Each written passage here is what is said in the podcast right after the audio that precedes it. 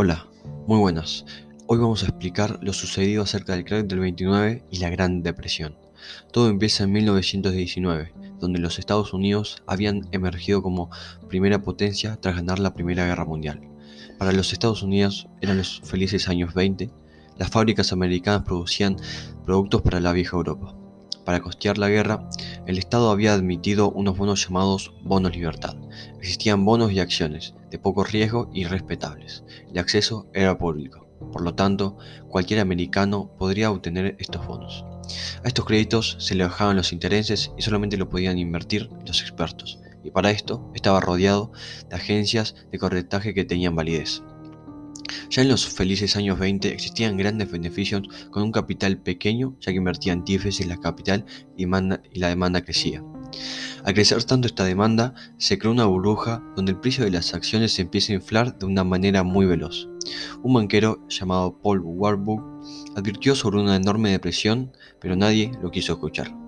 Esta burbuja financiera crecía y crecía, hasta que un 23 de octubre de 1929 la bolsa bajó de golpe en una sola sesión. Esto fue alrededor de un 7%. Al día siguiente, más conocido como el jueves negro, se desató una furia vendedora de manera que en pocos minutos se cruzaron órdenes de venta por un millón de títulos. Para poder encontrar una solución, se los llama a cuatro banqueros para hacer una reunión y gracias a un multimillonario subió la bolsa y la remontó al mercado.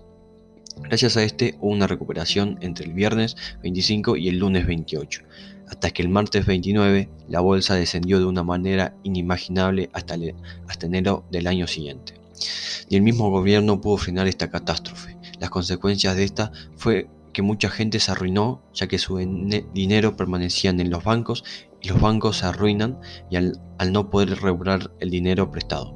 Se cierran muchas fábricas, la gente empieza a guardar el dinero debajo de su cama, aumentaron los paros, aparecen barrios de chaolas por todo el país y como sucede en todas las caídas, estas se extienden por todo el mundo. Se dispara el paro en Francia e Inglaterra.